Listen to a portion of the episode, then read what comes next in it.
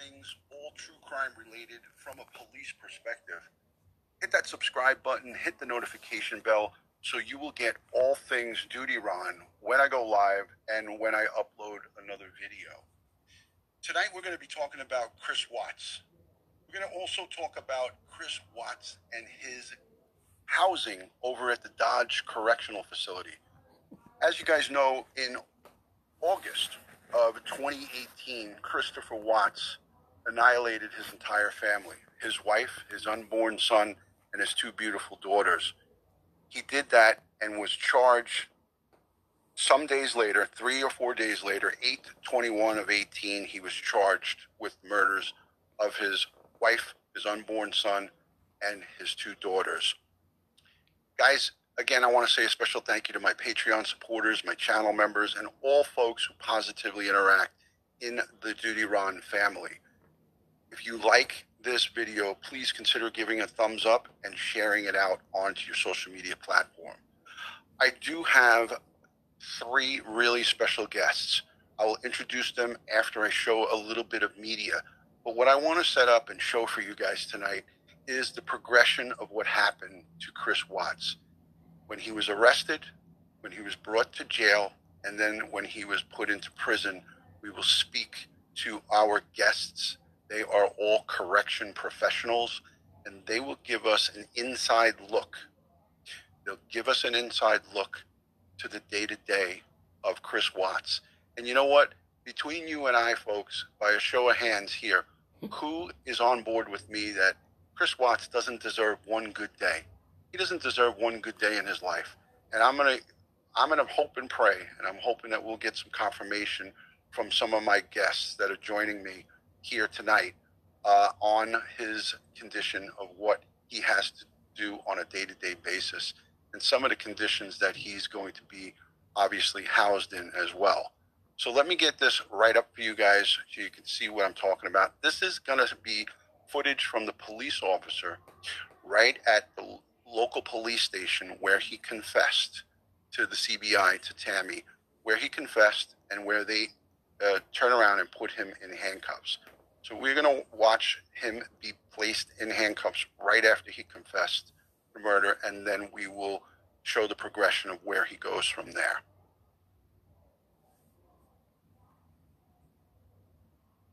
This is the interview room.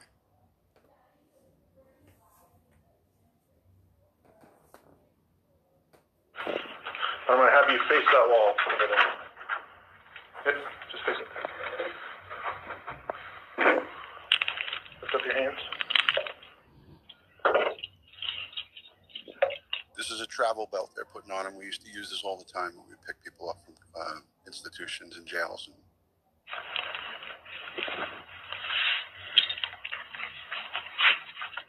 Okay, and this wall.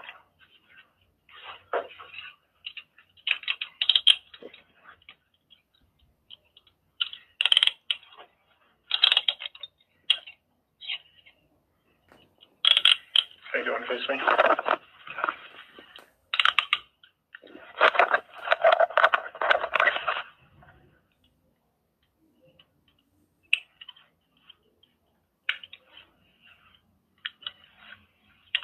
Okay, you don't have anything on you, right? Okay, nothing in your pockets? Okay, go ahead and face that other wall behind you. I'm just gonna search you real quick. Spread your legs. Further.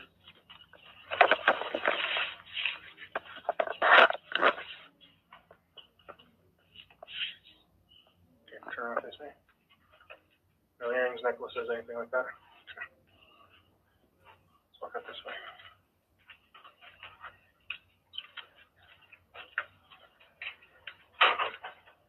Straight.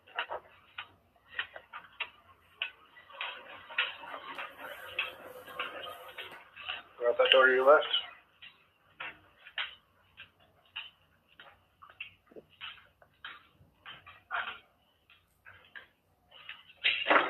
Uh, okay, so now they're placing him into the patrol car, and he will now go to central booking. Uh, the next piece of media is going to be when he comes into cent- central booking, and we will um, just quickly show you um, just a little piece of this. This is long, and I don't think you guys need to see all of it, but I want you to see where he goes from there. And this is going to tie into what my guests are going to talk to you guys about. The, command and control of corrections when Chris Watts goes into his housing unit.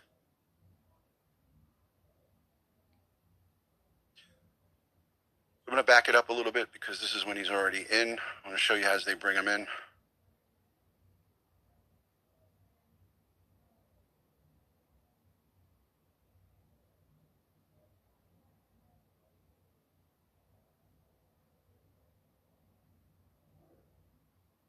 Wow, I guess the, the internet gods don't want me to play this. It's not playing. All right, so this is, uh, I'll keep it on still and I'll move it forward. They walked him in here uh, essentially from the street, from the car. They walked him in and um, he, he basically just gets screened. Uh, this woman here is from the medical, um, probably uh, from medical, and they screen him. They book him in. They take his fingerprints. Uh, he's looking at his hands right here. He's going over to wash the fingerprints off, and there is uh, a tactical guy here with some type of maybe a rubber bullet gun. I'll ask my guests about that. He follows him around.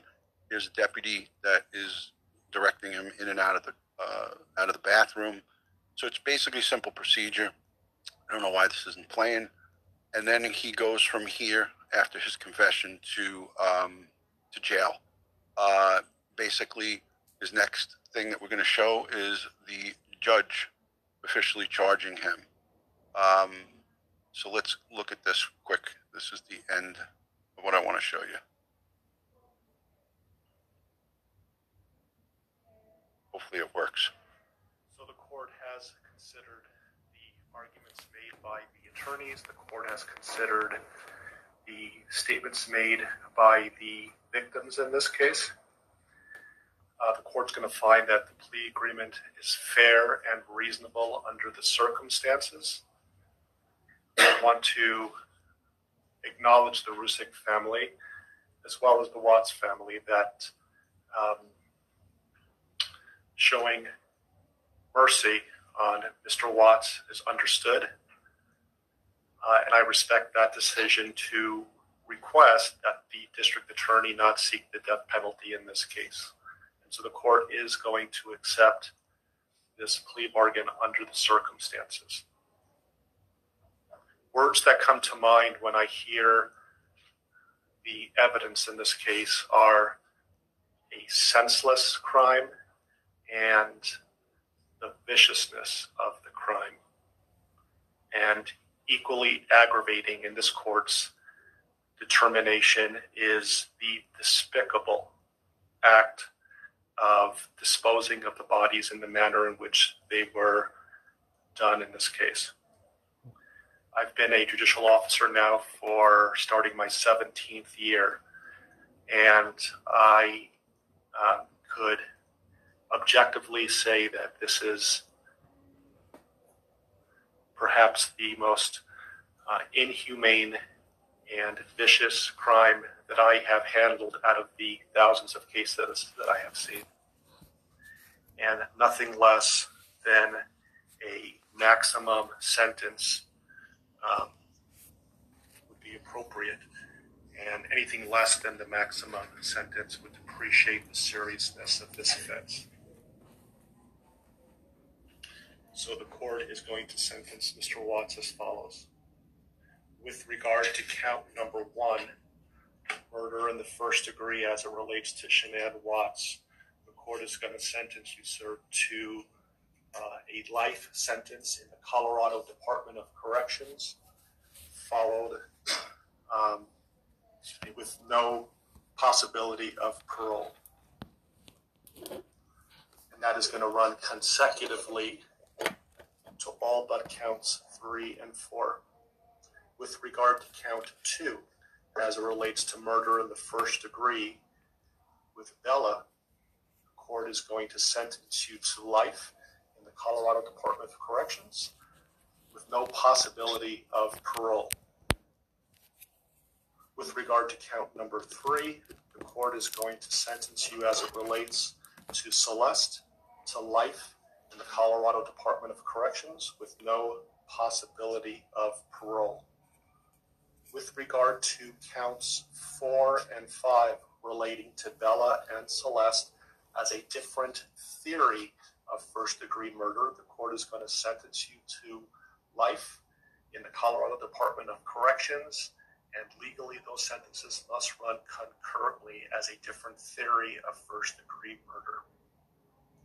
Recognizing um, the unlawful termination of pregnancy for the unborn child that has been named Nico, the court absolutely believes that the maximum sentence of 48 years would be appropriate to run consecutive to the other charges with an additional mandatory parole period of three years as set forth by statute. With regard to count number seven, as it relates to tampering with a deceased body, as well as counts eight and nine, each a class three felony, the court is going to impose a maximum sentence of 12 years each for those counts to run consecutively to the other counts. The court is going to order that statutory fees be paid and court costs. The court's going to grant the prosecution 91 days to file a notice of restitution, and that will be the sentence of the court. We will shortly be in recess. I would respectfully ask the parties that uh, you remain in your seat. There is a plan by the deputies on allowing people to exit the courtroom, so please remain seated until you are authorized to leave the courtroom based on the direction of the deputies. Okay, uh, I think that was enough, and I wanted to basically show you guys the process from handcuffs to central booking and the lockup to court, and now to sentencing and going into um, the Department of Corrections. Again, I want to say I always talk about the families of the victims. The victims and their families is what we pay respects to, and this this is what this is about. This is about showing the general public and everyone that these heinous monsters like Chris Watts, they don't deserve the they don't deserve the time of day from us to continue to talk about what they did to their victims. What they deserve is to rot in jail and not have a good day. Not one good day. And in my world, it would be a little different because what the Rzuceks did by sidestepping the death penalty, which would have been on the plate and what he would have gotten in this case, he's able to breathe and, uh, and coexist in a controlled environment. So I give them uh, a lot of credit and, uh, and, send strength and positive vibes to Mr. and Mrs. Rzucek, uh, Frankie Jr., um, the entire family. I, I, send them my love and respect and prayers. Um, but I want you guys, the viewers, to see the now suffering that Chris Watts, through his sentence, has to endure. Prison is no joke, and it's not a fun place to be, and it shouldn't be. So, without further ado, I'm going to introduce my first guest. Uh, his name is Keith Helwig. He's a 40 year police and corrections veteran. He's currently an active police officer in his home community and around town in two separate departments. Keith is retired from the corrections department. He was corrections captain and he served at the Dodge Correctional Facility in Wisconsin where Chris Watts is housed. Uh, Keith, your mic is muted. I want to welcome you to the live stream. Thank you so much, Captain, for coming on and spending time with us to talk about Chris Watts. Well, thank you for inviting me. Uh, you know, I, talking about Chris Watts or any high-profile inmate, they're they're all treated pretty much the same when they come into the system. Now, you'll notice in the uh, sentencing, he was sentenced to the Colorado Department of Corrections. However, he's serving his time in the Wisconsin Department of corrections under an interstate compact. Uh, this happens quite frequently when there's a high-profile inmate whose life is in danger if they stay in their home facility. Uh, Chris Watts is housed in the same unit as a man named Chris Coleman, who also murdered his family. Uh, there was national prominence because he was the bodyguard for a televangelist and thought he'd get fired because he was having an affair, so he wiped out his entire family. Wow. So Chris Watts and Chris Coleman are in the same unit. Now, I, I doubt if they're cellmates. I don't know. I don't have that intelligence for me. Quick, quickly, before we get into this, I want you to just explain to the audience some of your correctional experience there at the um, Dodge Correctional Facility. How much time you spent there? You don't have to give the years, but uh, and the ranks that you held. So this way, the folks who are just joining, Keith is a retired captain, uh, corrections captain from the Wisconsin Department of Corrections. But just let them know uh, what you did when you started out and, and you know the jobs that you had within the Dodge Correctional Facility. Sure. Well, I started out when God was a kid. I started in 1977 working in a medium security institution, and I started out as an officer, and I worked my way up to sergeant at another institution. Then I promoted to lieutenant. I promoted to captain. I was a captain for about 10 years at a medium security institution, and I was burned out, so I quit. And I went to the sheriff's department, and I rose up to the rank of lieutenant at the sheriff's department, retired from there. And I was bored, so I went back to corrections. I was hired at the Dodge Correctional Institution as a captain based on my previous experience. Uh, well, in corrections, I was in charge of a hostage extraction team. At one point, I was a sniper team leader. I was a crisis negotiator, uh, a firearms chemical agents instructor. Just a lot of different hats, but my career spanned 36 years, so it was Wow. time to put on those hats. How many years were you in the Dodge Correctional? I was in Dodge a little over 10 years. So a decade in a maximum security facility. When was that facility built, and uh, what was it originally um, used for? Uh, the facility was originally built in 1913, and it was a Central State Hospital for the criminally insane. Uh, one of the most famous inmates there was Ed Gein. I don't know if you ever heard of Ed Gein, but he was the basis for Hannibal Lecter. He was the basis for Psycho and things of that nature. It remained a hospital for the criminally insane until I believe around 1980, and at that time, uh, they phased out the hospital for the criminally insane, and they started adding on to the buildings, and half the institution is new as of around the mid 80s, I believe. Right. And the other half of the institution is from 1913. Uh, that's the half of the institution where uh, high profile offenders are housed. Wow. Uh, so originally started out as a mentally in, institution for mentally insane prisoners, right? Yes. And then and then converted into the maximum uh, security facility. Dodge is a huge facility. I, I looked at the overview of it, but before we get into all of that, um, we're all here to hear about uh, Chris Watts. I'm going to introduce my next two guests. Uh, they are return customers here to the Crime Time with Duty Ron. Uh, Anthony Gangi is a the host of uh, Tier Talk, and he is also an administrative side of corrections, a corrections expert. Anthony, thank you so much for joining us. It's a pleasure to have you back. Uh, th- thanks for having us again, and thank you guys for. Some background noise there from Keith. Yeah, yeah, that was from Keith. Uh, yeah, it's, it's always it's always great to have you back. Um, you know, the the audience from the last show loved your input, and um, we're going to get into speaking about the handling, and I'm going to leave it up to you and Keith to do some of the heavy lifting on uh, Chris Watts. But my next guest is um, a shining star, um, Connie Eileen. She taught me how to say her last name the right way. Um, she is a 10 year veteran of New York City Department of Corrections, Rikers Island. She spent five years in Connecticut State Prison, um, 20 years in the health service in corrections, uh, and she runs the Civilian Corrections Academy. Connie, thank you so much for taking out the time on your Wednesday evening to spend with Crime Time and with Ron. So thank you. Thank you. Thank you for having me. I, I'm, I'm so glad to be back with your audience because they were very good to me last time. So, all the welcomes, all the everything, I appreciate it. And I look forward to talking about this one today. Yeah. Um, Connie, you are a fan favorite, hands down. You, me, me, Anthony, and Keith.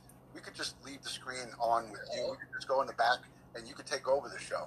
Uh, please let my audience know your side of corrections, what you do. I'm going to go solo layout with you. Let everybody know what you do on the civilian side for uh, Department of Corrections.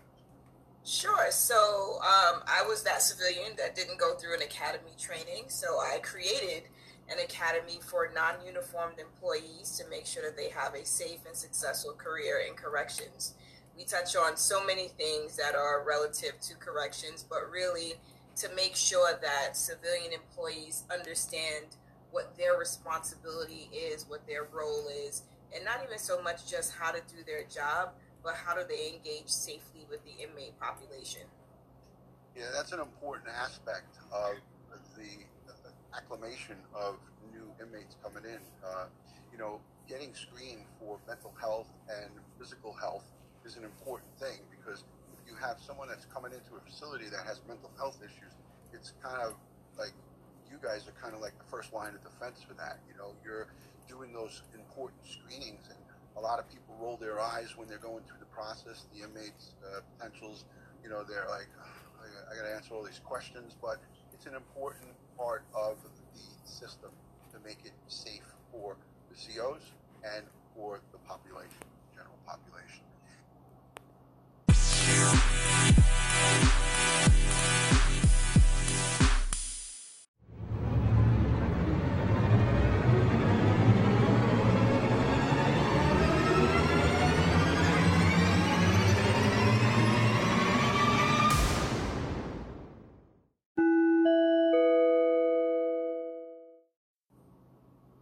You want to talk about a little bit of your career to give the audience just a little bit of background on you? You're muted. We can't hear you. I got about 20 years in. I started at a female facility. I was an officer there. I was a sergeant at a maximum security facility, which is actually a little bit older than Keith's facility. It was uh, 1863, I think mine was uh, built. And then uh, now I'm on the administrative end. Uh, I kind of deal with of helping out with the programming and stuff like that. Other obviously with other responsibilities, and then on the side, I I advocate for the profession as well. I try to give people um, the truth uh, from from the staff's perspective. I think a lot of people tend to kind of believe the myths. So what I do now is just to give people a sense of reality and maybe a, a balance. That's the goal.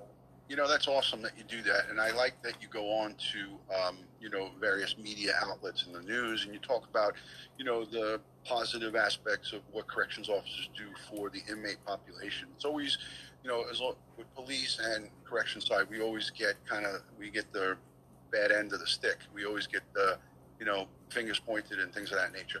But let's get into the meat and potatoes of this. Um, so quickly, Chris Watts was uh, transferred and arrived at the Dodge Correctional Facility a short time after he was sentenced to these life terms. Uh, Keith, I want to touch with you on this. He was sentenced, and then um, just two months later, a little bit over two months, on December 5th, he was sent out to actually December 3rd. I know all of my statisticians will come at me with this. December 3rd, 2018, he was transferred out of uh, Colorado and sent over to the Dodge Correctional Facility. What was the reason behind that, uh, Keith? Why and um, how does that get set up?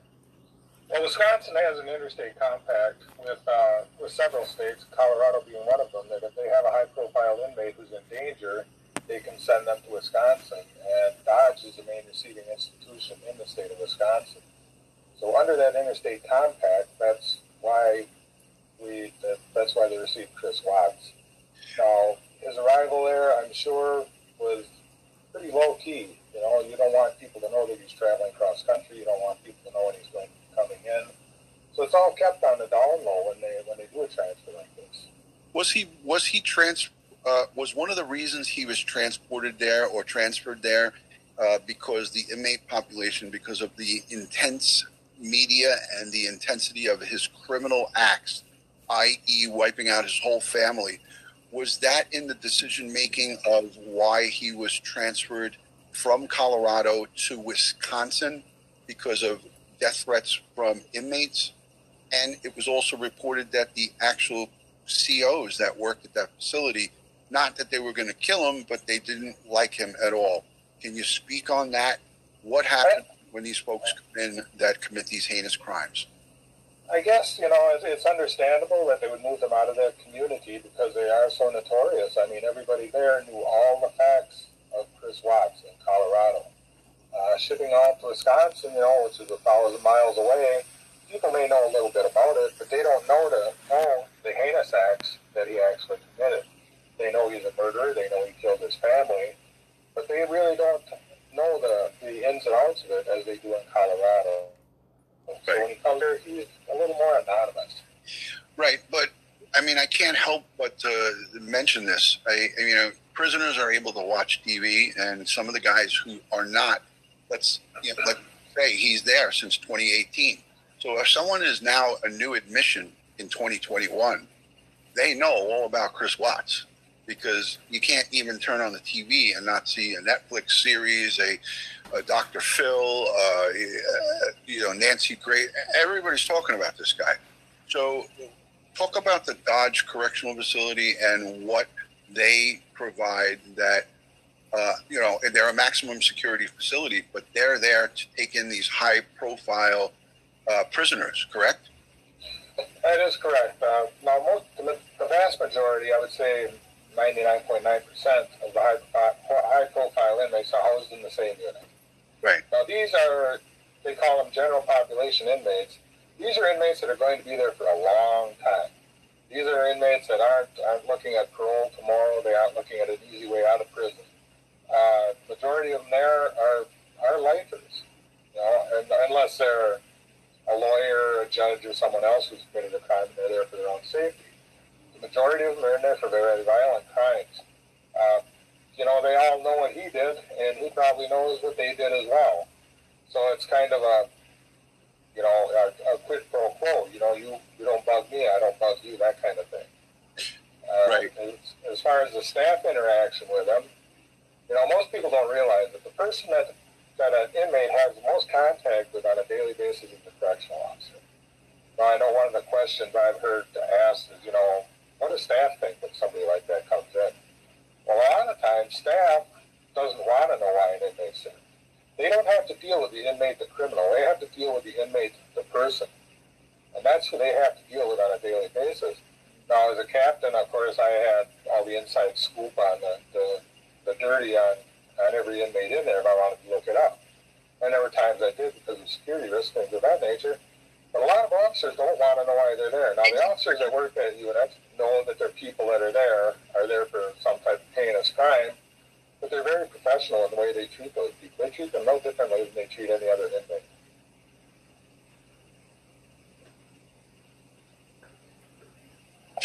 I'm going to show the media about uh, Chris Watts, and this is recent, and it's going to tell a little bit about um, current, what's going on with him. So if you guys can grin and bear with me, Keith, if you could just mute your mic for a second, I'm going to play this quickly.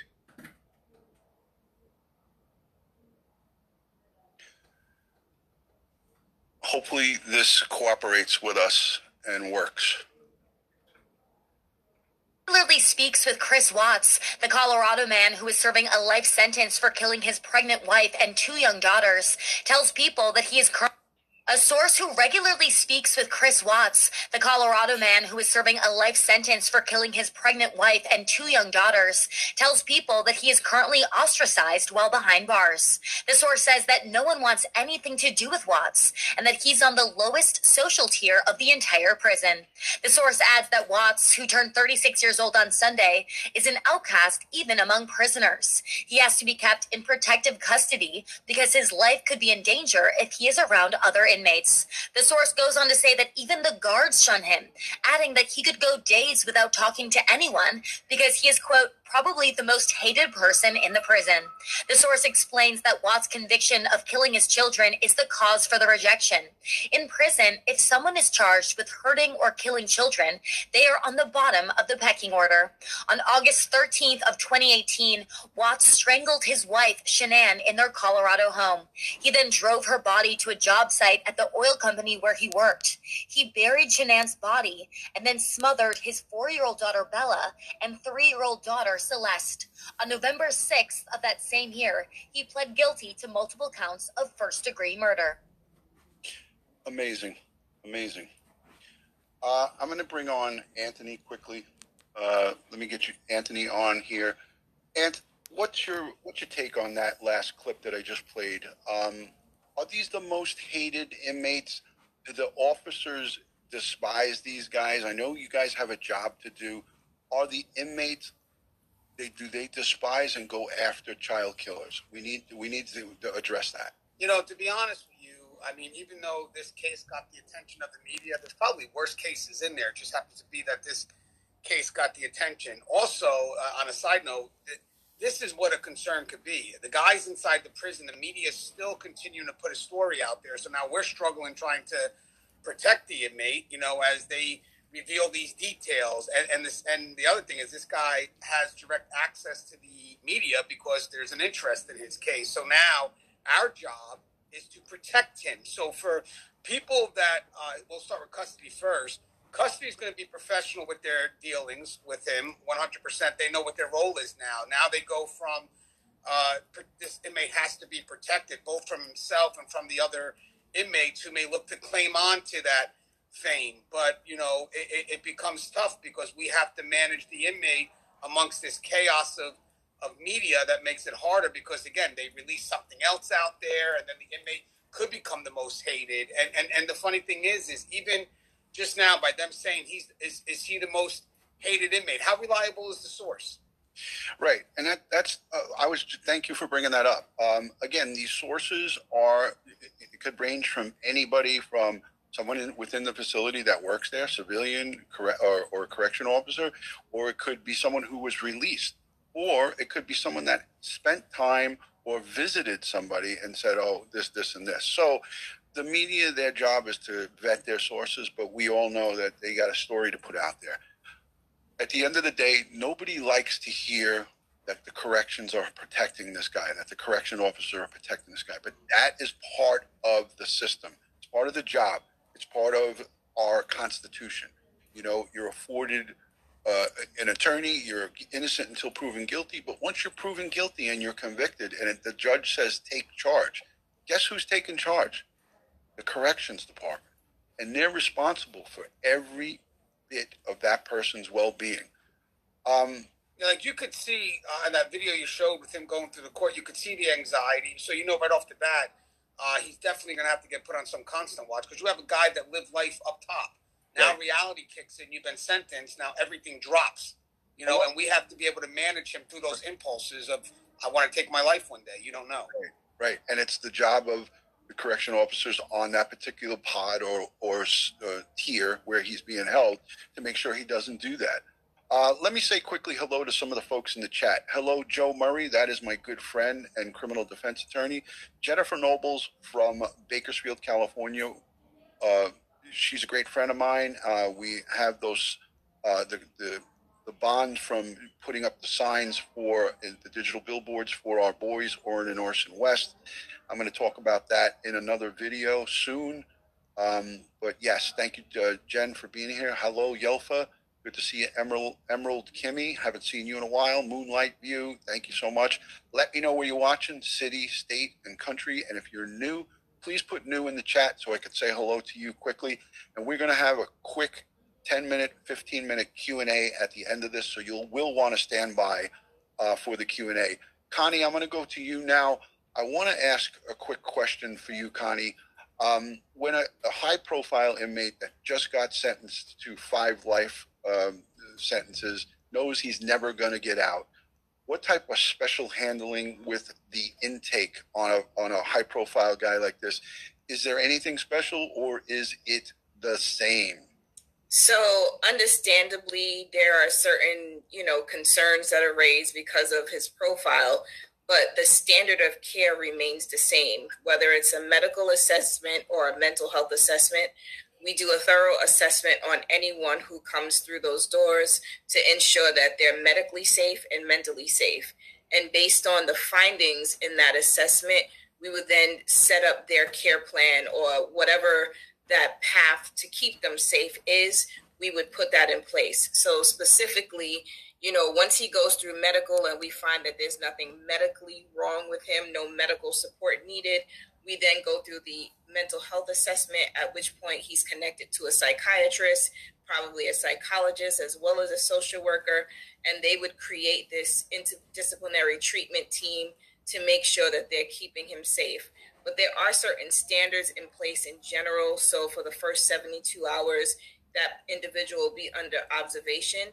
And certainly with that um, sentence that he just got, and knowing he's really having that bottom drop from under him, he would most likely end up on a constant watch. Um, and then once he's reevaluated, you know, they will make the determination as to what is the best path forward for him. And Connie, uh, thank you for that. That is great information. What type of, um, we see some of these inmates come out, and, and it's probably not uh, so much when they're going to prison, but some of these guys that are coming out for their court hearings or for some photographs, we see them in that green breakaway vest. Can you talk about who authorizes that and how does that whole situation start? I think it starts with you guys, no? So usually once there is an assessment and if they if there's risk for suicidality, typically that is the vest that they would put on that person um, because that vest you can't use it to, to hang yourself and um, it's sewn in a certain way that you couldn't necessarily you couldn't shred it to use it to do harm to yourself. So those are the safety gowns. Um, i've not seen um, some people call it a turtle suit yeah. Is that a slang term, Connie? There's yeah, there's tons of names for them, but they're they are safety gowns where we try to make sure that they, they just can't hurt themselves. They're they're still covered and there's still some level of dignity left there, right? Gotcha. gotcha. Hey, Ron, if the inmate is uh, traveling between facilities, so let's say from the jail to the state, the vest could also be put on them to protect them. They're high profile inmate could be a target on them. Uh, so I don't know if we're talking about the uh, suicide or we're talking about the. Uh, the... No, we're, we're talking about the suicide, the breakaway vest. Um, you know, I know us as law enforcement, when we have a high profile guy, we'll we'll take the shittiest vest and we'll slap it on him. One of the ones, the ones that smells like really bad, like smells like, and and we'll put that on him and we'll send him out in that. But um, that's that's a decision that's made by the commanding officer that's not a decision that a, a, a, small detective like myself would make. The boss would say, "Hey, we got to make sure that this guy makes it to central booking and makes it to his um, to his uh, arraignment or you know whatever. Uh, we don't want him to get shot out in front of the precinct." So. Uh, we put that vest on, uh, the bulletproof vest on him when we're ordered to do so. We don't just say, "Hey, we want to protect you, guy. Uh, we're going to put this vest on you." Our boss tells us to do it. So um, that's how it goes. I was just trying to get at with you, Connie, is that do you guys get the ball rolling when you feel someone needs to be housed in the um, suicide vest? Is that like a, a recommendation? Yeah, so typically, um, once they're escalated to a certain level of care, that's just part of the process. The um, the gown is placed on, and then they're placed into that watch status. Uh, retired, retired Captain Helwick. Uh, quickly, I mean, you were there in Dodge. How many of how many of the inmates? These are all high-profile guys. How many of them come in and have psych problems, or claim the psych problem, or uh, get that suicide vest put on them? Generally, when a high-profile inmate comes in, they're placed in observation status, which is a glass front secured cell. They're under observation 24 hours a day. Staff have to check on them every 15 minutes. Uh, they're given a psychological evaluation upon entry into the institution at Dodge Correctional Institution. They do have a complete psychiatric care center there. So they're evaluated, and uh, if they show no problems, that they're not going to be a danger to themselves or a danger to others, they may spend time as uh, as Chris Watts did. It's called a special management. And there again, it's a unit where they can keep a little closer eye on. Right. Uh, they're monitored every 15 minutes. Right. So they're basically almost babysat, like they're little infants. They're watched and checked on every 15 minutes. A guy like Chris Watts, comes into that facility, and the number one, uh, well, one of the main concerns is to make sure he doesn't get killed while in custody, right? I want you to talk briefly about the um, severity of what happens to the low-lying corrections officer who's on that tier and the boss is going up the line if, God forbid, something like that was to happen. Well, I know on uh, my shift we had a young man who was 19 years old who had been a suicide risk at the county jail. He came to our facility, was in observation for a few days, and he did up hanging himself on my shift. Uh, we immediately called in a local outside investigator comes to the scene before we even remove the body from the cell. They come to the scene, they evaluate the scene. We also have a medical examiner that comes on scene. Uh, I have to, I direct every staff member who was involved, whether they're the person who cut him down, whether they're the person who found him, the person who gave CPR, whether they're a nurse, uh, whether they're a correctional officer, regardless of what their capacity is, they have to write up a full and complete report. I have to compile, as a captain, it was up to me to compile the reports uh, and make my own report. I also have to notify the ward, uh, the department secretary, you know, a suicide in prison isn't something that's taken lightly. It, it, it affects a lot of people. You know, and then of course there's a family notification that has to be made, and it, it's, it's a lot of paperwork. It's you know one of the things I always did a lot of stress on officers. You know, the, the one I had it occurred on the third shift. There was there was a new officer that found him. This officer probably been there less than a year. It's Right. the first time he'd ever seen a traumatic death. So we do a debriefing with the staff to make sure the staff is all right. that Okay. Yeah, and you know, again, um, that's valuable information because most of the folks who are watching, and there's close to 620 people watching this live stream right now. Most of the folks that are here just hear what they hear on Facebook and you know on social media, uh, and they don't under, quite understand the responsibility that is put on to and bestowed onto corrections officers. Um, uh, most of us look at these heinous criminals and say, "I hope they die in prison." I hope uh, the corrections turns their back and lets somebody beat the hell out of them and give them the jailhouse justice. Um, you know, again, tempers flare. People are pissed off because this is a guy who annihilated his family. And as you guys said, we see so many of these folks come through. Uh, you guys see so many of them that come through um, that, you know, your job is not to evaluate what each individual uh, inmate did, uh, but you, you're there to do your job. And um, the job is to keep them safe and to let them finish their sentence out, whether that is life until they expire for the rest of their natural born life or until they're um, released. Um, so, again, Anthony, if you have anything to expand on this part, Yeah, so in corrections, obviously, our biggest thing is we deal with the actions of others, right? So the actions of the inmates that will look to do them harm, the action of, of Watts. Uh, sometimes you could have inmates that are put on a suicide watch because mental health deems it to be appropriate uh, based on the behaviors of the inmate, like Connie said, 100%. Uh, But uh, we also, administration could also decide to put them on a constant watch, even if mental health said, you know what, uh, inmate seems to be okay. Administrative could do it based on procedure. The guy just got sentenced, got a lot of time. Let's go ahead and put him on a constant watch. Also, the importance of the cellmate. You know, when an inmate, um, you know, let's say has signs that they're going to be suicidal, maybe impulsive, or just maybe some reasoning that the inmate may want to take their own life. Once they're clear from constant watch, doesn't mean it's the end. It means that we may have to partner them with an inmate uh, because that will lessen the likelihood of the person wanting to kill themselves because they have a cellmate. Not that we expect the cellmate to stop the inmate, Yep. but the, having that person in the cell will maybe deter that behavior or give a or help staff, you know, to some extent, to give some heads up. Yeah, that's a good that's a good information. I appreciate you uh, sharing that with us. Okay, Captain uh, Captain Helwig, quickly. Um, know, a lot of folks have been asking, and I've been seeing it fly through the chat. Um, you know, you and I spoke on the phone yesterday. Um, I know you're you're retired and you haven't worked at uh, Dodge for a little bit, but um, some of the guys, some of the, I mean, I know I still keep in touch with my fellow brothers in blue that I worked with. There's a couple that are still hanging on. Some of them are you know, still hanging on to, uh, you know, 40 years, 38 years on the job.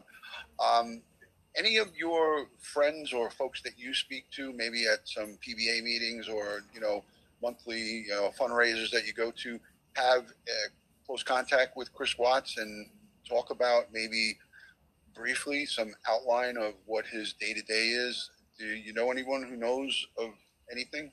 Well, I do, but uh, Wisconsin has a real liability as far as releasing information on inmates.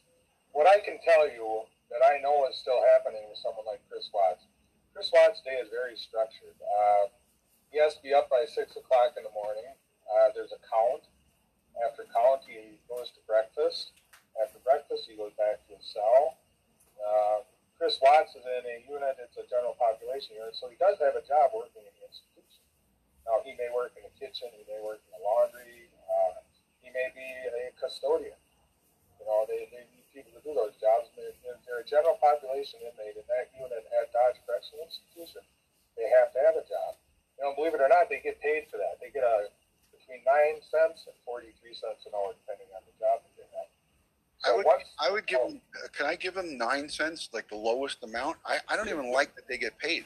And that what goes in their commissary and they can buy stuff with it and stuff like that? Um, does this guy get visitors on a regular basis? Would he be afforded his mom or dad or sister or girlfriends? And I know a lot of freaks, uh, you know, become groupies of these killers, these vicious killers. What what goes on with that? I mean, are they? I know COVID had the restrictions, but what what's happening with that? As far as anybody that would want to visit Chris Watts, they would have to be an approved visitor, and that has to go through a process uh, where their background is checked, uh, their relationship is checked. Not just anybody can come in and say, "Hey, I want to see Chris Watts." Uh, if they are on his approved visitor list, yeah, they are allowed visits up to three times a week. The visits can be up to three hours on weekdays and two hours on weekends. Now, their contact visits in the effect that, uh, say, a girlfriend visits, he's allowed to embrace her and give her a kiss at the beginning of the visit. Then he's seated at a table across from her, and he's allowed to give her an embrace and a kiss at the end of it. Now, we're not talking some soul searching, spit swapping, passionate kiss. You know, they're allowed to give a reasonable kiss, but that that's it as far as contact. Before every visit, they are strip searched. After every visit, they're strip searched. Now, I don't know how many people have ever had to participate in a strip search, but it can be a pretty humiliating thing every time you have to do, do that. It's not a fun thing to do. So, for those of you listening in the chat, so there's a strip search that happens before, and then there's a strip search of the inmate that happens after. Um, so they're allowed to have a hug and a kiss in the beginning, and then at the end. But there's no groping or hanging on. There's no conjugal visits. There was word out on the street that bikini-clad women were coming up to visit him or sending him pictures, and you know, mail and everything inside the prison is controlled and checked. So um, I'd like you to speak about bikini clad women coming up to visit Chris Watts. Well, I don't know where they got that story, but that would be totally asinine. Uh, there's a very strict visitors policy on attire. Uh, a bikini, asinine. a Asinine. bikini wouldn't even make it in the front door. Thank No. you. Thank you, Keith. Uh,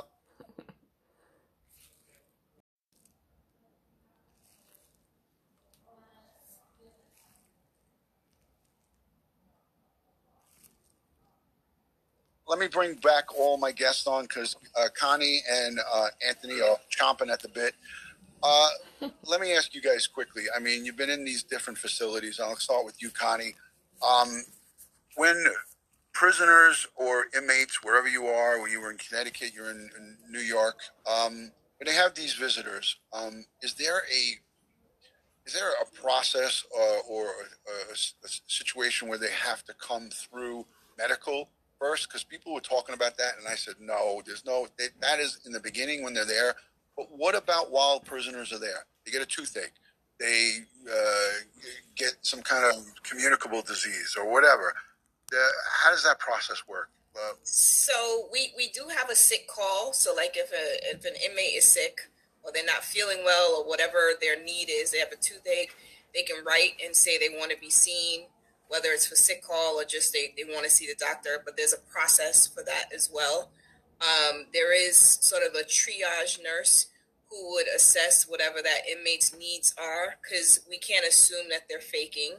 You know, I think a lot of people don't realize that healthcare is provided based on their Eighth Amendment right. It's not just a feel good mission that we just want to make sure we're taking great care, but it is their Eighth Amendment right to, if they're in our custody, to be free from cruel and unusual punishment. And so, with that said, if someone has a toothache and we don't address the toothache, or someone has some chronic pain, whether it's back pain, neck pain, whatever that pain is, we do have a legal obligation to ensure that they are not in pain. And so we do follow the standard of care that is in the community, but we may not necessarily be going, you know, quite above and beyond to get the experts to come in. Right. And that's the next thing I was going to ask you. Thank you for segueing into that. Um, do these guys get six months uh, teeth cleaning? Do they get um, uh, teeth whitening if they want? Are they getting, um, you know, uh, prostate checks like I get when I get whenever I have my physical annually? Is that happening to them? Are they afforded good health care or is it as a as need basis? People want to know. Right. So, um, if there are people, so say for example, there's a standard of care for like a colonoscopy or something, right? Like the state doesn't want to be responsible for caring for someone long term with colon cancer. So there are some preventive screenings that we will do just to make sure that we aren't long term providing care in that sense. We do an assessment and track everyone following the standards of care. And if there is a facility that they are um, accredited by, like maybe um, NCCHC or something like that, the National Commission on Correctional Health Care, there are standards that have to be followed to ensure that, you know, no one is being left, you know, off in the lurch just sick. But no, we're not doing anything cosmetic you know, if someone needs glasses, we try to make sure they have glasses.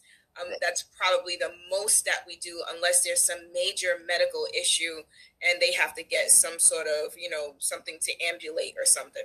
Right. Thank you so much for that, Connie. And Connie, while I have you here, I'd like to just acknowledge some of the people in the chat. Uh, Lieutenant Pete Pranzo, he just came in with a, a $10 super chat. Our good friend, a retired police officer and now criminal defense attorney, Joe Murray, put in a $10 super chat and he put some great accolades for you and Anthony. He said, Great to see you again. Always a pleasure to have you on the Duty Ron Crime Time show. So, um, you guys, you remember um, uh, uh, Joe Murray? Uh, he was on with you guys at the last time. So, thank you for those accolades. And um, Mary, thank you so much for being here in the chat. I want to say hello to a couple of my fans and folks and friends and subscribers. I appreciate if I missed your super chat, it's because I'm just trying to get the content out there. I'm trying to cover everything that I have. And as you guys can see, I got a whole cheat sheet of notes here, and I'm checking them off as I go through them. Uh, we're going to uh, focus now on some of the comments uh, in the um, in, in our private chat. So I'm going to look at that real quick, and I'm going to add on the folks that were um, here with us initially Thank you guys for hanging out with um, us backstage.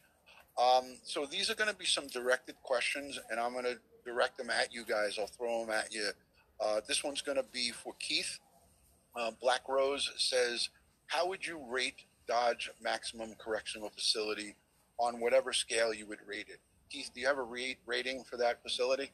Well, it is, a, it is a maximum security facility. It's surrounded by uh, gun towers, fences. Uh, there's old mold wall that they had when it was a, a hospital for the criminally insane. Uh, it, it is a very secure facility. Inmate movement is extremely controlled. Uh, for example, the unit that he's in will go down to the dining hall, maybe with one other unit, probably more than 40 50 beds at any time. So as far as yeah, the maximum security Thank you for that. I appreciate it. Um, Black Rose is throwing out like 19 comments, uh, questions here, so I'm going to skip over some of those. But um, here's an actual good one. The second one that she asked is, does I'll ask you this one, Anthony. Uh, Black Rose 11 wants to know: Does Chris Watts have friends that are guards? Perhaps does that happen? Uh, I know you talk about that on your show. Yeah, so uh, I'm gonna I, am gonna hope to say no because if there's a chance that there's a relationship prior to, I mean, first off, that's one of the reasons probably why he was shipped out of state to eliminate uh, maybe any possible connections. I mean, the the, the initial concerns when they go to a jail, uh, obviously there's a, chance they could have close contacts, but for the officers that are professional, If they have any relationship with that inmate that they feel is a conflict, they, they are told to submit a report. Probably send it to administration and uh, probably the investigative division, and then they should do what they do to accommodate that. So if I have an officer that says, "Hey, I, I know this inmate. I feel this is going to be a conflict," uh, then you you limit that contact with that officer. But the other concern is due to manipulation. We're always worried that friendships develop. Uh, So- through, so it through would- interaction. It would, it would be safe to say here that that answer is maybe. Ah, I hate maybe, but I get your point. I get your point. Okay, thank you for that, Black Rose. And I'm going to ask one more from Black Rose, and if I ask another one, then she's going to have to pay for it. she says, uh, and, and Keith or Anthony, you can chime in, and, and Connie, if you think you know the answer, you can chime in. Black Rose 11 says, Will Chris Watts stay at Dodge Correctional for the rest of his natural born life? You want to You know, there's a very good possibility that he does so. Uh, Dodge Correctional Institution has many inmates that have been there for 30 and 40 years now uh, in incarceration. Okay, so for those of you who didn't hear that, Keith just said they have inmates because your audio is still a little low in my ear, and some people are saying in the chat. Um, he said that there's inmates there for 30 and 40 years at Dodge. Right. But the only concern I have with that is they have a compact agreement with another state. If by chance that compact agreement gets terminated, then the state may have to send the inmate back over to Colorado. Okay, Yeah. But at Dodge, we also have an infirmary there, and at that infirmary, we get a lot of inmates that are finishing up their life sentence. what's an infirmary, uh, Keith? It's, it's um, a hospital. They, they have hospice care, things of that nature, and they take care of the inmates. And a lot of the lifers die at Dodge Correctional Institution. They bring them over there for that reason. Excellent. Thank you so much for that. All right, we're moving along to Dawn Marie, and this question is for Connie. Holy cannoli. um, so here, Dawn Marie puts in, and she's a like Black Rose, one of my main moderators and wonderful friend of the Duty Ron Crime Time family. She says, Connie, when someone like Chris Watts refuses a psych eval, besides increasing the level of surveillance on him, what else can be done at the facility, especially considering that they're technically liable for the safety, even though he is a cold-blooded murderer? So if he was to the refuse psych eval, Connie, go ahead. So there's a couple of things that I think could happen or that I've witnessed happen. So one is yes, they would do continue the the the constant watch on him. I think the other thing that I've seen is them get transferred to a higher level of psychiatric treatment. So depending on the level of care that that facility is able to provide, they might he might actually get transferred out to a higher level of care where that eval would be mandated. So there may be some court proceedings in between there to sort of mandate the psych eval, like he can't refuse. Um, and and really, it is to make sure like we're able to manage him. So if, if for some reason we find that we're unable to manage him, there's a possibility of him being taken to a space where they have a higher level of care. But in most facilities, there is an actual psychiatrist present and particularly i'm assuming in this case there would be psychiatric you know staff available to make sure that this happens so there's times where they simply just can't refuse Hey, go. Ron, There one other thing, if I may compliment. Remember, he is in Wisconsin, but he's still a Colorado inmate. So a lot of the things that have to be approved have to be approved by Colorado to be in compliance uh, with whatever the contract is that Colorado expects. Right. So I would imagine that a lot of that, um, you know, is just basically um, conveyed through paperwork, and they know, okay, we have to do this under Colorado statutes, and blah blah blah blah blah. Um, let's move along to the questions. Uh, Trish comes in and she chimes in. Uh, actually, Dawn Marie, I have to give her two because I gave Black Rose a bunch. These ladies will start fighting with each other, so I got to do this. Dawn Marie says, "What is a typical day like for him?" I think we covered that with uh, Captain Helwig, uh, retired captain. He- I know he's going to correct me at the end of this. Don't keep, don't keep calling me captain. I'm retired. Well, it's about respect, sir. Um, Trish Norman says, "Does Chris Watts and others receive any type of psychological therapy when they enter into the system? If so, is this routine?" I think we covered that already. Yes and yes. Okay. Mimi J2, who's another great moderator and great friend of the Duty Ron Crime Time family, she says, "Is there any? Is there a true percentage of inmates that actually lose their minds in jail?" This is a great question. I imagine not everyone can handle the stress of being incarcerated. Connie, this is a ground ball up your alley. well, listen, um, people mentally decompensate when they are in prison, right? You know, I think dealing with the realities of not being close to family, of not having their freedom, of being closed in, you name it, you know, prison isn't a space where you're supposed to be comfortable, right? And so for many people, adjusting to this being their new reality of life, especially for life, in, in this case, a life sentence, we do see that mental decompensation. We see people needing psychiatric support, all levels of psychotherapy, psychotropic meds, you name it, we see it and we treat it. Wow.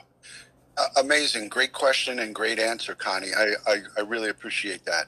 Uh, here's a question coming in from counsel, Joe Murray, uh, criminal defense attorney. He's, he, I tell you, Joe Murray jumps in.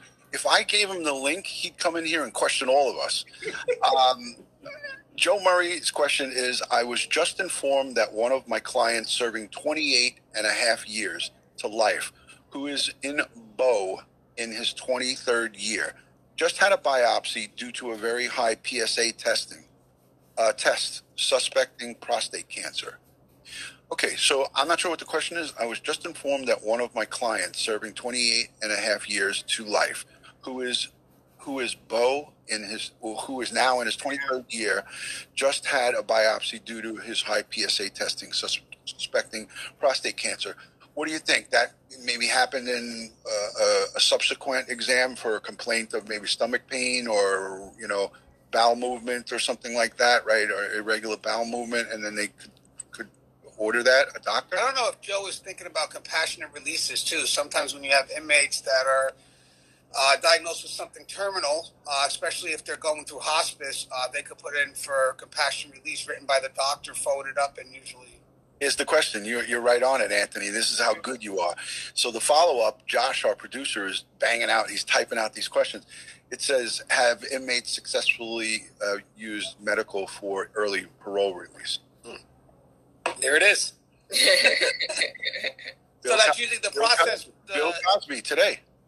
Yeah, yeah, Bill Cosby. Yeah, but a little different case with Bill Cosby. Some dialogue with the prosecutor, but they, the doctor would definitely have to uh, put the request in.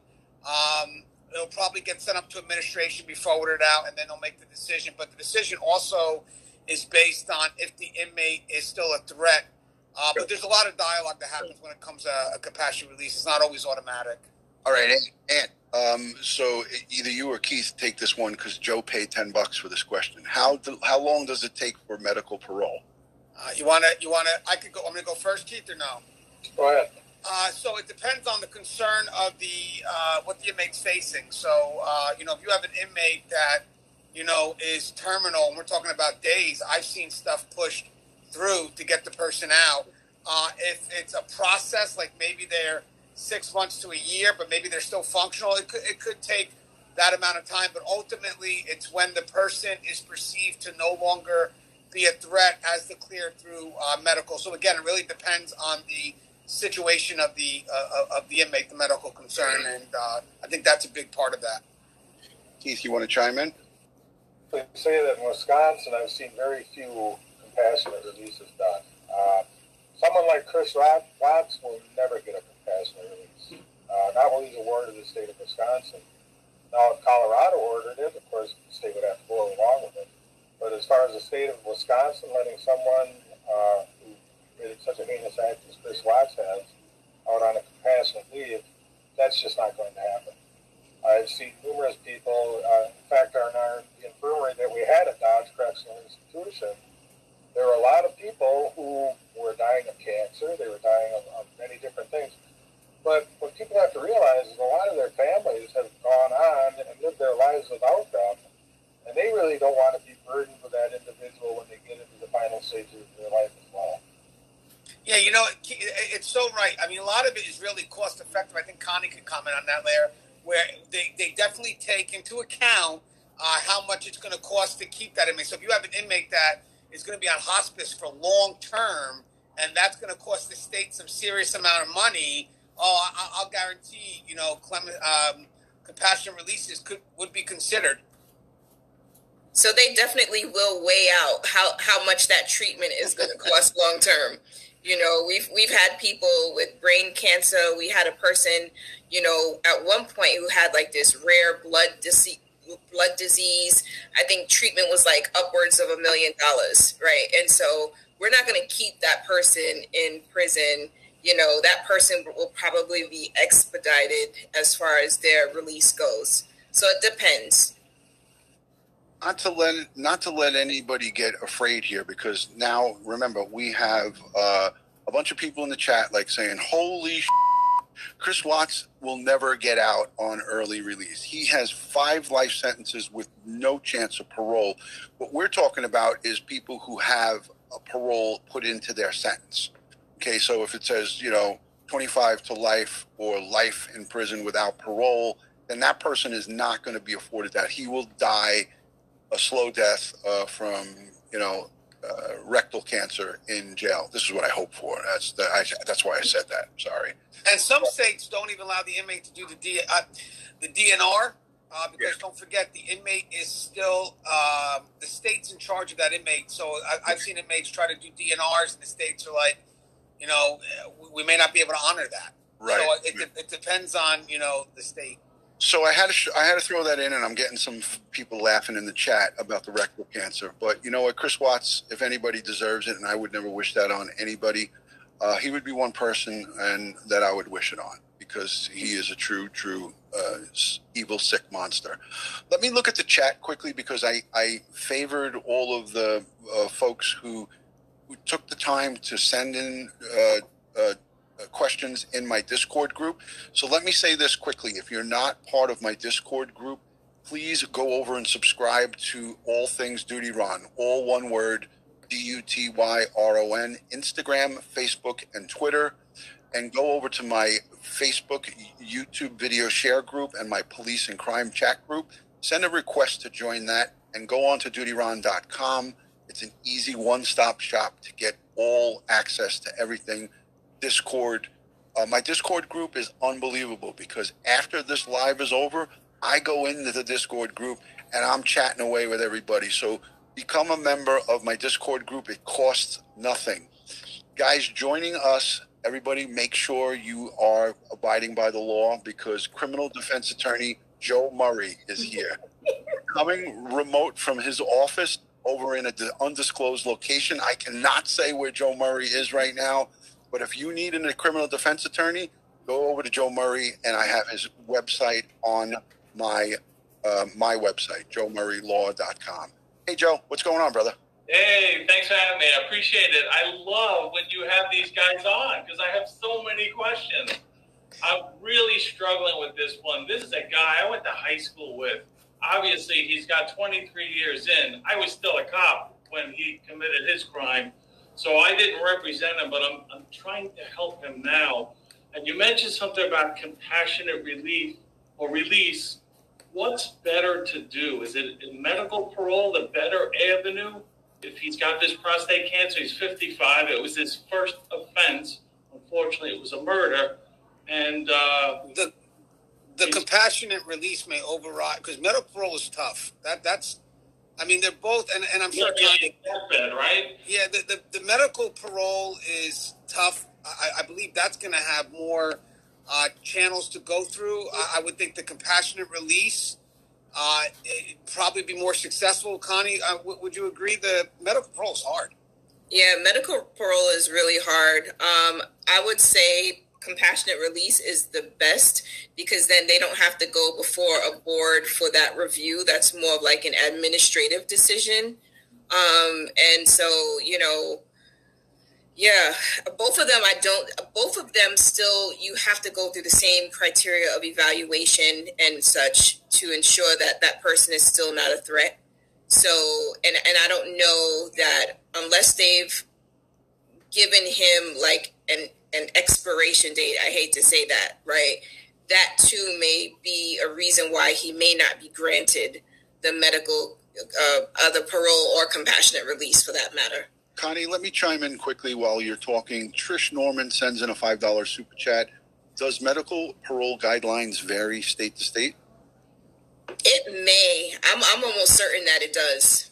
Yeah, there, I, I- would. I, I agree with Connie. I believe there's a lot of consistencies in regards to the procedure. Uh, you know, panel one, per- whatever it is. But uh, for the most part, uh, I, I think it even varies case by case.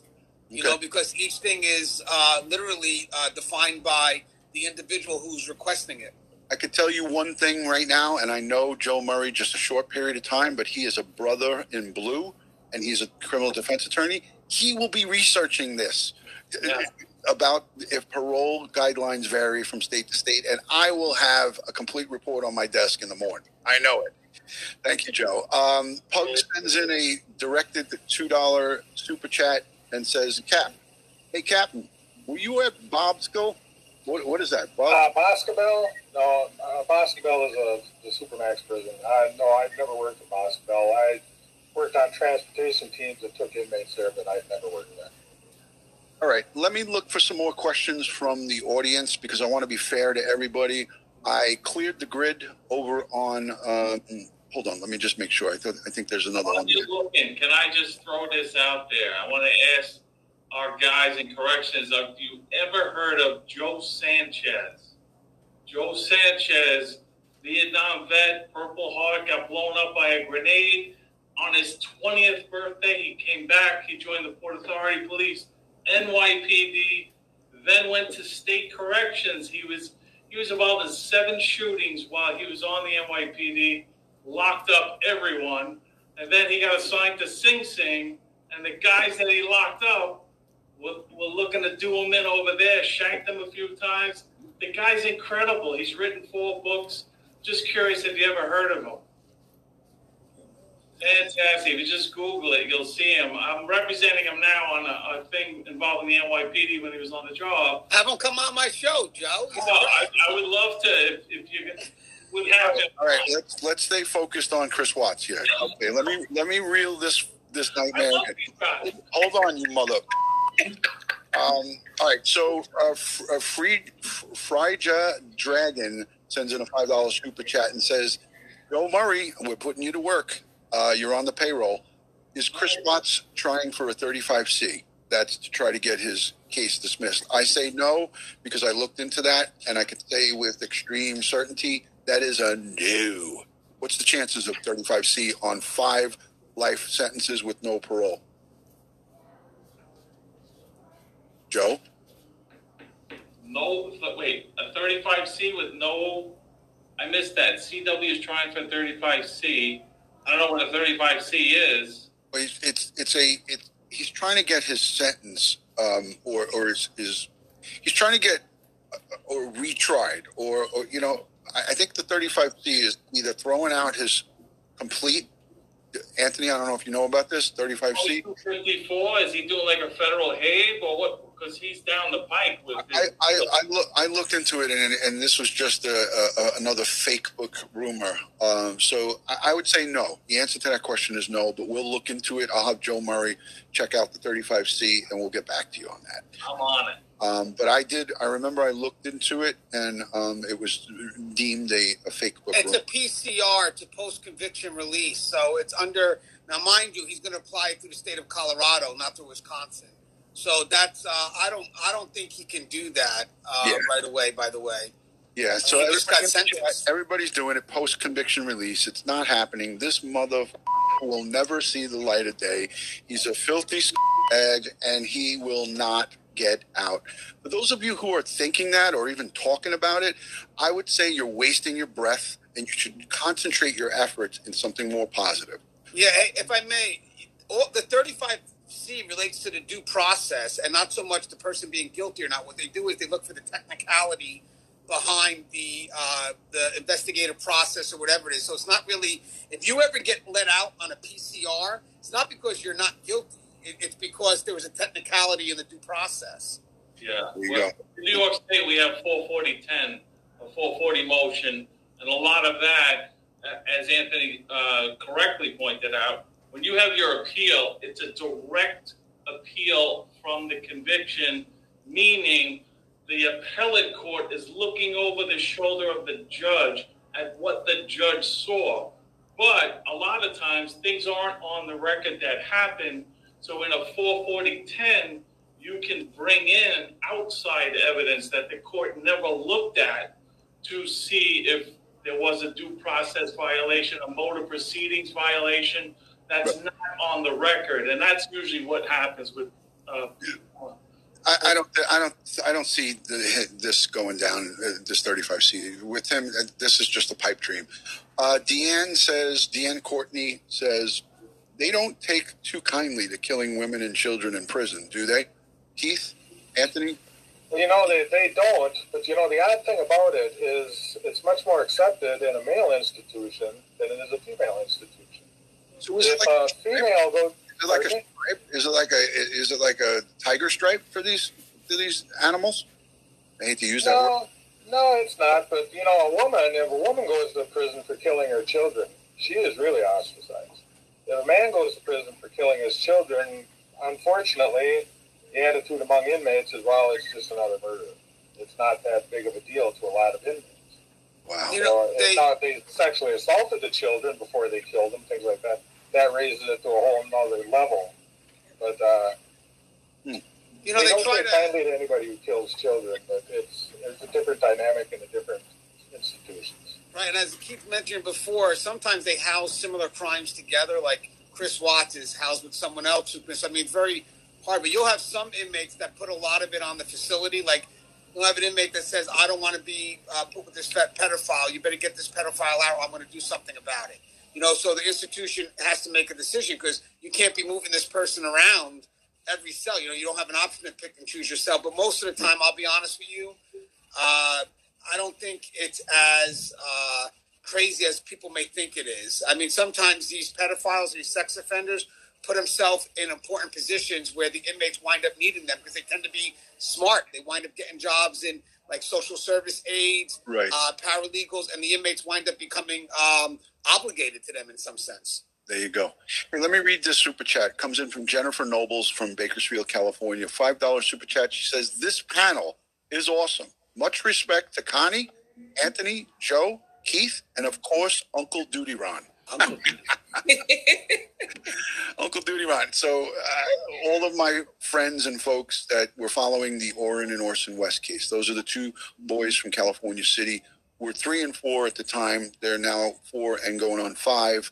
Um, missing, uh, reported allegedly missing from uh, uh, California City by their adoptive parents, Trezell and Jacqueline West. Uh, so I am, uh, you know, their boots on the ground over there. Jennifer lives in that community, and Roro and all the biological family. I support them through all of the fundage that comes through this channel. Uh, we have supported the digital billboard, which is a huge expense, but it's kind, generous donors from the Duty Ron family uh, sending in their donations. And five months in a row, over $5,000 we've spent on digital billboards and put another $4,000 up for reward money. So we're close to $10,000 in that. Um, in in that case, and Jennifer is a, an intricate part of it. So thank you, Jennifer Nobles, for your kind words and generosity. Um, Diane is my next door neighbor across the street. She was just in my living room today, poking me in the arm as she's talking to me like an Italian. She's Ron, poking me, Ron, Ron. And I'm like, get out of my house, get out. Anyway, Connie, I would love to have you as a neighbor. We'd have a lot of drinks together, me and you. Even if you don't drink, I'd force you to. You go Bill Cosby? No. no. Anthony, I got, I'm going to have to Just get somebody to drink a drink first. Anthony took it to a level that it didn't have to go to. Uh, but anyways, I appreciate the humor. Listen, we have to put humor into this because we're talking about a very serious case here. And when you talk about these crime cases, as we all know, as law enforcement professionals, that includes obviously the corrections community. We're brothers and sisters in uh, in, in law enforcement, and we always turn to humor to kind of try to get through these stressful moments. So uh, that's what it's all about uh, jarring with each other back and forth and kind of just talking and talking and talking. Emily Flolita, great to see you. I always say her name wrong. It's Flotilia. She's my very first channel member. When I first started channel memberships, she said, I'm joining first. She is my very first channel member. Thank you for your long term support on this channel. If you're new and first time, please hit that subscribe button, hit the notification bell so you will get all things Duty Ron when I go live or upload another video. And I want to also invite you to go over to Tier Talk uh, on YouTube and subscribe. I'm going to pull up his channel right now. Uh, so just bear with me because I'm technologically challenged. Uh, but I'm going to do it. I'm pretty good at this stuff. I'm getting better.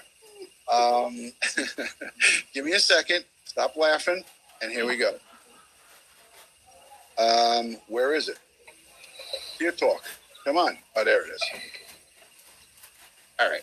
So here we go. This is the YouTube channel for Anthony. He has a lot of great um, uh, live streams on there. He's got a lot of great guests. Go over and hit that bell like I did. I hit the notification bell. I get all of his notifications.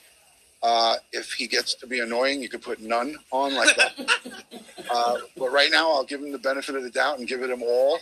Um, and that's his uh, YouTube channel. And also, guess what, guys? Cops and Corrections.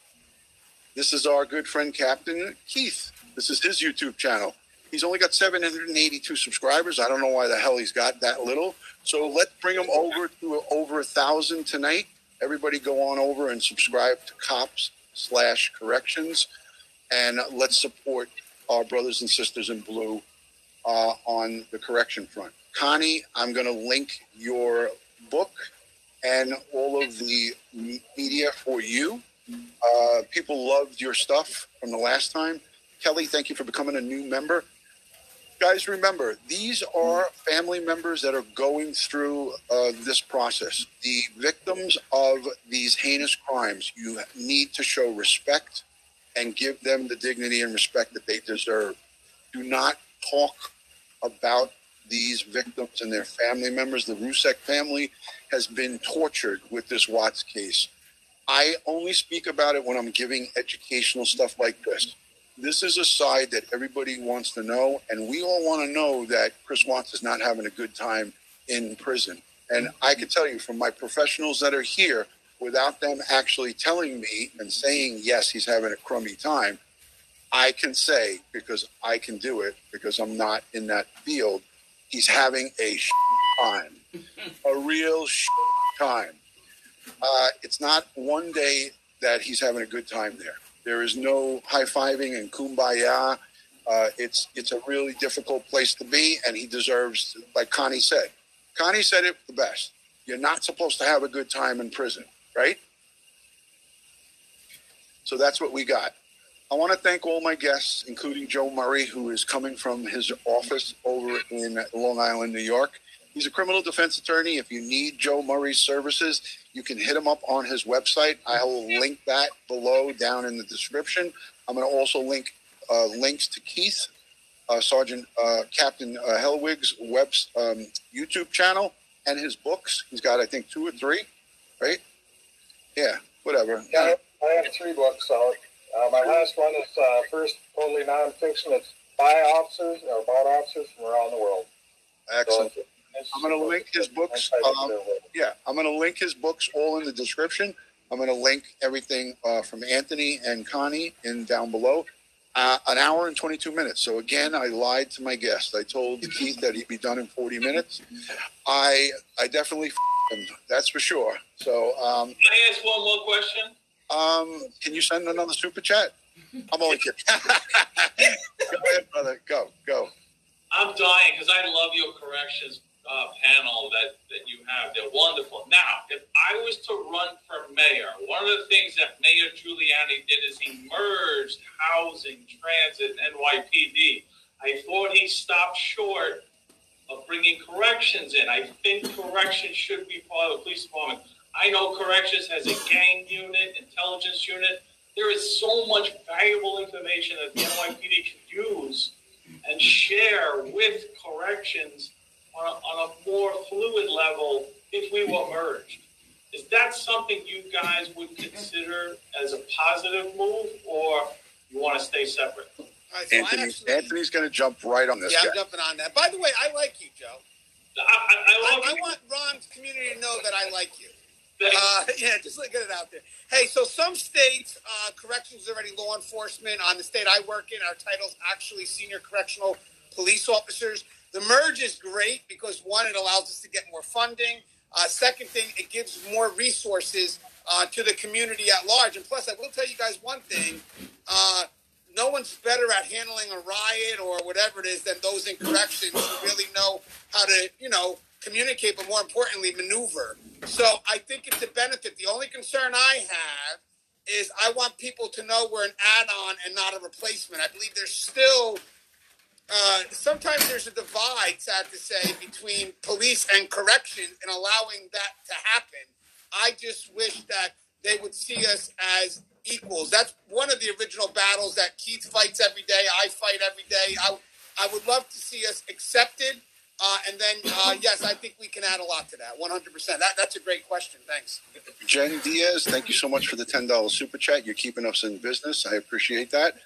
Um, a lot of great questions coming in from the chat. Um, still 650 people here. So let me just say quickly um, our guests, uh, Connie, uh, Anthony, and Keith, and now Joe Murray, we all, um, uh, I mean, everybody in the chat has tremendous respect for you guys. And I, I hope that you guys will consider coming back soon uh, on the Duty Ron Crime Time channel.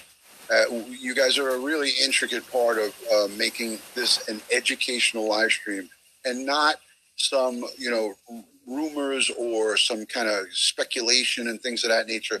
What you're getting here is from a professional corrections perspective and a professional police perspective, professional medical perspective, and a professional law um, criminal defense attorney's perspective. So there's multifaceted uh, parts of the criminal justice system here, and it's all of them. You know, from when handcuffs are put on, and that's why I showed Chris Watts getting put in handcuffs to begin with, and then I showed him being transported, although that was a mess uh, technologically. Uh, but we showed him going to the um, to the central lockup, and then we showed him in court being sentenced, and then we talked about the Dodge Correctional Facility. Um, thank you again, panel, for being here. I hope we could do this again really soon. Anybody have any parting words? Uh, Keith, I'll let you take it if you want. Anything for the folks for Chris Watts and how he's being handled in Dodge Correctional? I'd just like to reaffirm that Chris Watts is not in a fancy place. They don't get cable TV. They don't have movie night. They don't have a bowling alley. He's in a prison. And probably spent more time in his cell, particularly on weekends. He probably spends 23 hours in his cell. Uh, during the course of a weekday, he has to work. He earns between 9 and 42 cents an hour, which is not a good fast. And perhaps more than they deserve. But I can guarantee you that Chris Watts is not having a good time in prison. It's not a pleasant place to be. You know, as an officer, I always told my new officers that an inmate is in prison as punishment, not for punishment. So being in prison is a punishment in and of itself. So as an officer, it's not our job to make their life more miserable. We have a job to do, and it's as simple as that. 23 hours a day locked in a small 10 by 10 or whatever those cells are in that ancient facility that he's in that's not any walk in the park so he is definitely you know on lockdown and he's not getting to go out stretch his arms and stretch his legs out and work out and sun bathe in the uh, in the rec yard. That's not happening. So thank you for that keith. I appreciate it. Anthony anything for the troops about chris watts? Uh, I, I just want to say in general, uh, Uncle Ron, that's what you what, what about chris? Uh, I just want I just want to say your community is phenomenal. Uh, you know, I just really enjoyed today's show. For Chris Watts, guys, don't forget, guys, us in corrections, uh, our job is to protect that inmate, uh, make sure that they serve their sentence, and uh, I think our our biggest concern is always going to be the media releasing a story without giving any care to how now we have to manage that individual once that story gets released. And again, sometimes it's immediate when it's trending, or sometimes it's later on when they put in for an appeal. And you know, just when things die down, voila, something magical. Or Lifetime picks up a special, and now we're back to scrambling all over again. So again, good job to all the correctional officers that uh, keep these high-profile inmates safe. Excellent. Thank you for that, Anthony. Connie? anything for the troops about Chris Watts? Listen, um, at the end of the day, he's an inmate like any other inmate, and we're going to treat him just as we would treat any other inmate. You know, we've got policies, procedures, standards. We follow it through and through.